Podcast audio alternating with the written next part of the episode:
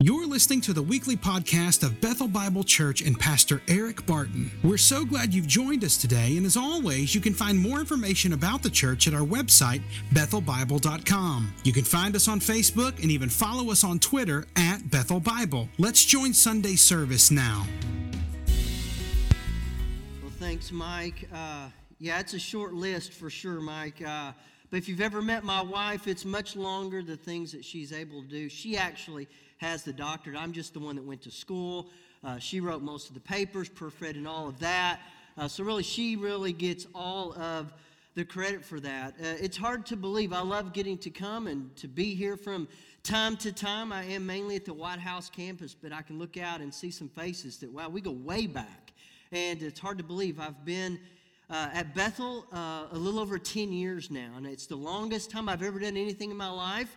And I hope the Lord continues to uh, keep us here because I say this about Bethel that it would be the place, whether we were downtown, south, or at Whitehouse, if we were a family moving in, Bethel is the church that we would want to be a part of. And uh, that's a unique thing. As I uh, get to talk to people all around uh, the country, it seems like, man, so many are at churches that they're just struggling, and I love being at Bethel. But I'll be honest with you this morning, here we are just a few hours to the end of 2017. And I'm going to be honest with you, I hate January. I, don't know, but January is always for me the hardest month of the year. You may love it, uh, but I don't. Um, and I know this about me. It's because most of the time I tend to be a little bit of a pessimist. I like to refer to myself as a realist. Uh, but I, I, tend to kind of see the negative of things. And some of you are the opposite. You're a little more optimist, but as I would like to refer to you, delusional. And but, but that, that's kind of what happens. So at the beginning of the year, you might see it as endless possibilities. It's a blank slate, and you are just excited to see where this year is going to go, the things that are going to happen, and it is full of excitement and anticipation. But if you're like me, it doesn't quite feel like that. It feels like you're at the bottom of a mountain. And you got this huge mountain you're going to climb. You have no idea how to do it. You have no idea how you're going to get everything done. And so it comes with a lot of anxiety and fear. And that's just, I know that about myself, so I have to do some things to fight against that. One, I try to surround myself that, with people that are a little more delusional. I need more of those people in my life, and Eric Barton is definitely one of those. You know, no matter what's happening, he can see the good in it. I need people like that around me. So this morning, I want to invite you to the book of Psalm. The psalm we're going to look at is often used, at least by me, about setting my perspective. I, know that's a lot of the problem. My, my perspective gets off, and then I find myself controlled by anxiety and fear. And so this psalm this morning is all about facing fear. It's the psalm of 121. So as you're finding your way there, you know, this idea of fear is such a powerful thing in our lives. Whether you tend to be an optimist like some people or a pessimist like me, we all struggle with fears. It's just a part of life. Think about when you're a young child, they have fears of the dark, monsters. They go through fears, sadly, of some of them being abandoned or hurt. You get a little older, fear's still there. You have a fear of fitting in, especially through those troubled elementary and teenage years, being rejected for maybe what you have or even what you don't have. Fear of your parents divorcing, fear of failing at some sport or activity. Well, you might move past those fears, but there's some others that are waiting just around the corner. Fears of dealing with your education, jobs, marriage, children, parenting, finances, our health. So fear is something seems like we're born into, but we never actually grow out of it. It is always there. So this morning, through this psalm, this is what I hope we see that there is nothing we will ever face where God is not already there. There's nothing you'll have to ever face, there's nothing you'll ever go through that God is not already there. So I want to read this psalm. It's only eight verses, and then let, us walk down through it this morning. This is how it reads 121 I lift my eyes up to the hills. From where does my help come from? My help comes from the Lord, who made heaven and earth. He will not let your foot be moved. He who helps you will not slumber. Behold, he who keeps Israel will not slumber nor sleep. The Lord is your keeper. The Lord is your shade on your right hand. The sun shall not strike you by day, nor the moon by night. The Lord will keep you from all evil, and he will keep your life. The Lord will keep your going out and your coming in from this time forth forevermore. And this is the word of the Lord. So this Psalm 121, it's a it's a psalm of ascent and this would often be read by someone that was going into or traveling on a journey. In fact, this psalm here is probably written by a young Jewish traveler. He's most likely going to the setting of Jerusalem, the annual time that they would pilgrimage from their homes to this greatest of all cities. And we find this young traveler, he could have been carrying some things. Perhaps some things for the sacrifices that he has been uh, kind of growing these animals or preserving them all throughout the year. Or maybe he's been saving up. He's going to go to those money changers. He's going to buy what he needs for his sacrifices. So he'd be traveling with perhaps animals and gold, maybe some silver. So imagine this young man packing up that donkey, knowing this journey that he's so excited about going on he finally gets to the edge of that, his territory. Maybe he's never gone this far before by himself. But he looks out over the horizon and he can see the most beautiful city he could imagine. And over the valleys and over the hills, he can see Jerusalem. But as he stands there, he knows that there's great danger between him and where he wants to go. Because in between him and this place of worship, there's these peaks and valleys, these deserts and rivers, and soon fear would set in. I had the privilege this past fall to go with Bethel to the Middle East to be able to see Jerusalem. And it is, it's a city that sets up on this hill. Imagine him standing off knowing this wasn't just an easy journey. He'd be traveling, and through the night, he'd have to be, be fearful of animals, and not he'd have to be aware of robbers that would know people are going to be traveling with all their valuables. This is our time to take advantage. But his heart wants to go to Jerusalem, and he stands at the edge of this territory, looking off to Jerusalem. And then he tells himself, I lift up my eyes to the hills. From where does my help come from? So he stands there and he's asking, This is my journey, this is my desire.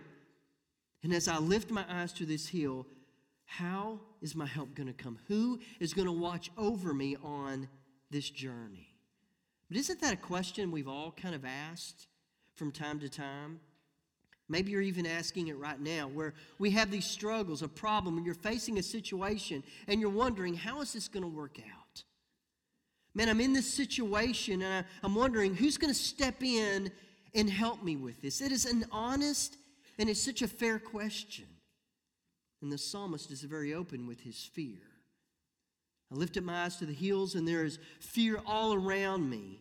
Where is my help going to come from? And he fights this fear with truth. Because look at verse 2. He reminds himself, My help. He's proclaiming this truth to himself. My help comes from the Lord who made heaven and earth. And so he reminds himself that ultimately his help comes from one source.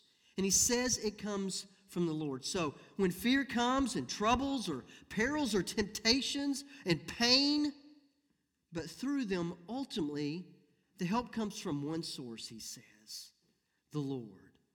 No, no, that sounds great, doesn't it? Isn't that what Christians are supposed to say? That no matter we find ourselves in anything, hey, the Lord will come through, the Lord's going to provide.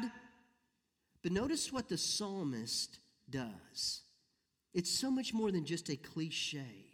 The psalmist wants us to see not only who the help comes from, but the power that is behind that help.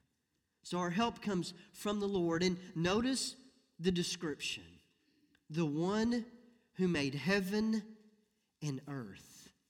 So don't miss this that our help comes from the one that made everything. Now, why is that so important that our help comes from the one who made heavens and the earth? And I think this is it that if your help is based on anything else, and we've all found ourselves in this situation, we put our trust in our intelligence or maybe our education. Listen, it's going to have limitations. We can put our help into our finances. You know, I'm, I'm good as long as I've got this, but it's going to have limitations. I can put my help in my place in society, but it's going to have limitations. But the psalmist says if you put your hope in the Lord, that source has absolutely no limits. It's the one that made the heavens and the earth. So our help comes from the most powerful source there is. And then if you notice in this psalm, so he sets it up. Where does my help come from? He proclaims the truth. My help comes from the Lord, the one that made heavens and the earth. No greater source. But then there's a change in this psalm in verse 3. Because you notice there's actually someone else there with him. Because look at verse 3. He says, He, so we change persons. He says, He will not let your foot be moved. He who keeps you will not slumber. Behold, he who keeps Israel will neither slumber nor sleep. So perhaps, I don't know, somebody comes alongside this young traveler. Maybe he hears him proclaiming this truth to himself, talking to himself, looking out. Where's my help going to come from? My help is going to come from the Lord. And he encourages this young traveler. He says, Yes, your help is going to come from the Lord, the creator of heaven and earth. And then he adds, And God will not let your foot be moved, and it is kept by the one who never slumbers nor sleeps. Now, if you're a parent or a grandparent of a young children, you know how exhausting that can be. You go through one of those long days, takes everything out of you, you finally get them bathed and fed and down. You sit down and you finally let just the stress of the day uh, leave you, and all of a sudden there's that cry for help again. And it takes everything we have, and you do it like I do. You love them with all of your heart, but you still do the ah. And it takes everything you can to get up off that couch, even though you know deep down you want to do this and you're glad to do it. But it takes everything in you to get back up and to go to them. But the one who protects us, the one who brings us all that we need, that is our help, he never grows tired, he never grows weary, and he never needs to sleep meaning there is never a moment in your life that God is not working for your good. Even in those great moments of stress and frustration and anxiety, God is there with all the power of creation with Him. Meaning there is never a moment He is not holding or protecting you with all of His might. We never have to fear that God is not aware, He's not paying attention, or that He's too tired or too weary to do something. So the person speaking then does something that is all common throughout the Old Testament. He takes this young traveler beside him and he reminds him. He says, The Lord will not let your foot be moved. God brings security. He is also the one who keeps Israel. He said, Remember them? Remember your people? He reminds this young traveler of God's protection in the past. God knows that our memories are short. He knows that about me. And that's why we need to constantly be telling and reminding ourselves of God's protection and how He cares for us. So I was just thinking back over this last year. It's hard to believe. 364 days ago, 2017 began, and man, we were faced with some challenges. I finally finished school, like for the ninth time. I don't remember what it is now. We've been praying about it. Is this a chance for Marla, my wife, to go to school? She's put me through school twice. She's kind of put in her dues. But how would we do it? How are we going to make it financially? We have one of our children that struggles educationally, facing some major challenges. What do we do? How do we get her the help that she needs? How do we support her And then also, just even our own campus. Man, knowing, man, it'd be great to have some new space, but not knowing in the world there was nothing around us, nothing available. What do we do? So we start praying. And man, we look back, and I can see how God's moved in all of those situations. And so that got me thinking. Uh, I'm not, I've tried several times, but I, for some reason, God has not wired me to be a person that journals. I journal three days, and then I remember that and I look back, and it's been like six or seven months since I've done it again. So I know I, that's just not how I'm wired. But I noticed I began writing down some of the things about how God had come through and noticing His faithfulness. And it was such a good for, reminder for me about how God is always working for my good, how He is always keeping me.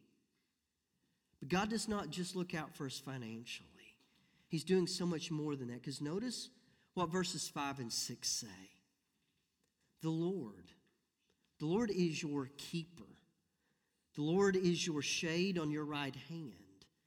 The sun shall not strike you by day, nor the moon by night. So often in Scripture, shade is an image of protection. If you've ever been somewhere where the sun has been bearing down on you, you know what that feels like. To finally be able to find shade and that temperature begin to drop. But here the Lord protects us, and it says day and night. So I want us to see just a couple of things about what this psalmist is perhaps thinking about when this is written down. I think we need to remind ourselves just how close God is when we're in need. He's not off in some distant land just looking through some crystal ball. It says that He is close enough that He is casting a shadow over us. He is the shade on our right hand. He is that close to us. He is with us. He is in us. He is for us. He's close enough to cast a shadow on you. Second thing that's important to see is that God never leaves us. And You've got this day and night imagery. One can often mean blessing and one can mean lots of fear. But it's showing us that He is constantly there. This traveler, whether the heat of the exhaustion of the day might get him, or robbers and animal by night, this young traveler is assured that there is nothing that he will ever face that God is not already there. Whether it's at day or it's at night, God is always protecting him. Now, I want us to look at these last two verses. These last two verses, this is what's really caused me to kind of pause and just to think for a while because I can, I can actually get behind, okay, the Lord is my help. He's always there, He's always going to take care of me. Day and night, He is my protection. And it's easy for me to somewhat believe those. And we have these moments in our lives where God shows up in big ways. In fact, in ways that we could say, man, only God could do that. Man, we've got a family right now. I got to see them the other day. I don't know if you know the Skiles family. If you've been following their journey with young Sophie. Sophie's at Children's Hospital now, probably within the last weeks, if not days, of her life with a battle of cancer, not even three years old. Spending some time talking with Jonathan Shelby on Friday, and he says, You know, we've just left this in God's hands, and the only thing that will save her now is if God chooses to do something here on earth. And man, that's that moment where you get to where your only help is in the Lord. And if she's miraculously healed, the only thing we would say is only God can do that. And hopefully you have some of those things in your life where you would say, man, that was only because of God that that happened. And I know for me, if I had time to share with you, so for some of you that know me, all three of my children's births came about that way total, absolute miracles. But as I look back and I'm thinking through and studying through this song, I can believe that God brings his help with all the power of creation. I can believe that. I can believe that he doesn't have to sleep and he's protecting me day and night. But it's this verse 7 and 8 that I find it really hard to believe at times. And this is how it reads The Lord will keep you from all evil, He will keep your life. The Lord will keep your going out and your coming in from this time forth forevermore. So he's saying that the Lord will keep me from all evil. And for me, that's hard to imagine. Hopefully, that's hard for you to imagine because we think about some of the things that have happened, maybe to you or to your neighbors or your family. And it's hard to believe that God would actually keep us from all evil. Because maybe you've had to struggle through some things. Maybe you're one that your spouse cheated on you.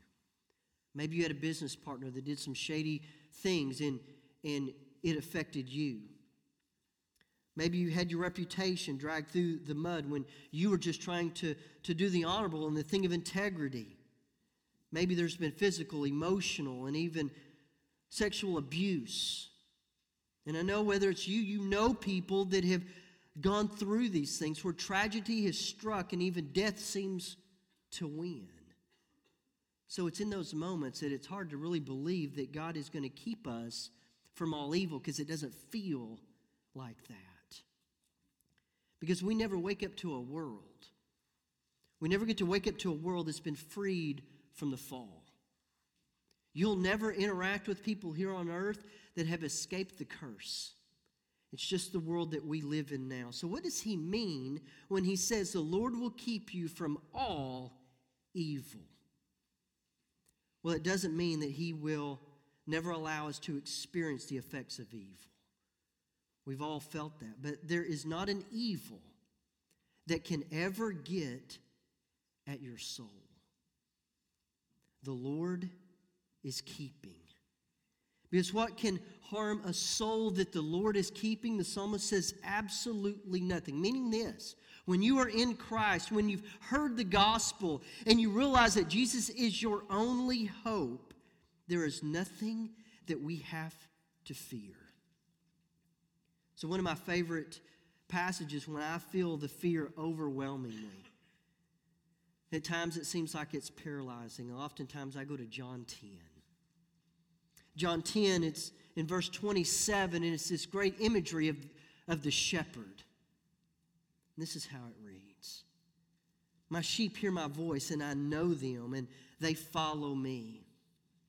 I give them eternal life, and they will never perish. No one will snatch them out of my hand. My Father, who has given them to me, is greater than all, and no one is able to snatch them out of the Father's hand. I and the Father are one. Meaning there's not an evil that the world can ever get at your soul if you are being kept by Christ. Jesus is keeping and protecting the souls of his sheep. In fact, he gave his life to do so. Meaning that Satan can't touch it, he can't hurt it, he can't cut it, he can't cause your soul any pain or sorrow. Listen how D.A. Carson says it. The Lord will keep us. And we know that from Scripture. But maybe not your wealth or your health or your securities, but He will keep the evil one from taking our souls. Meaning, if you are in Christ, there's nothing you need to fear because there's nothing we will ever face that God is not already there. And He is always keeping, and He is always protecting. So, this psalm to me is all about having the right perspective. And so I know as January's coming, and for me, it's such a difficult month, it seems, every year, about setting my perspective right. But what I want to do is that I want to kind of take this and end with just maybe some real practical things. And these are some things I've been thinking over even this last week for me, just getting ready for January. It's coming a few hours away, and I know this about me. So I want to close with just a couple of, I call them weapons, that I know I need to help me to respond. And first, that psalmist says this I lift my eyes to the hills. And it's all about a, a focusing upward. But how can we do that? One, I know for me, I need to set some spiritual goals. And I'll be, here's one that I, I want to say to you because this kind of makes me more accountable. I don't know why this is. We're called to be people of prayer. I want to be more of a person of prayer. And that's the one thing, probably from the get go of Bethel, I can remember it being a praying church. When we were just at one campus, my second Sunday, I'm walking in, somebody was stopped on the breezeway with their hand on them, praying for them right there. But I don't know why it is, but it is so hard for me to pray with my wife. So I sit down, I said, Hey, Marla, here's what I want to do. I want to set a goal that for the next year, 365 days, whether I'm here or I'm traveling or you're gone, that every night we will pray. Whether it's over the phone or in person, but setting that spiritual goal to lifting my eyes up. Maybe it's being around God's Word more. You know, being here in 2000, almost 18, there is no excuse for us not to be in God's Word anymore. I mean, it is all at the touch of our palms in our phones. Finding, finding a reading plan that, that maybe something that you're going through to let that speak to you. Getting around God's Word to lift our eyes up. For some of us, it might be serving. Been coming for a while. This is your church. But the question has to be where am I allowing God to use the gifts He's given me?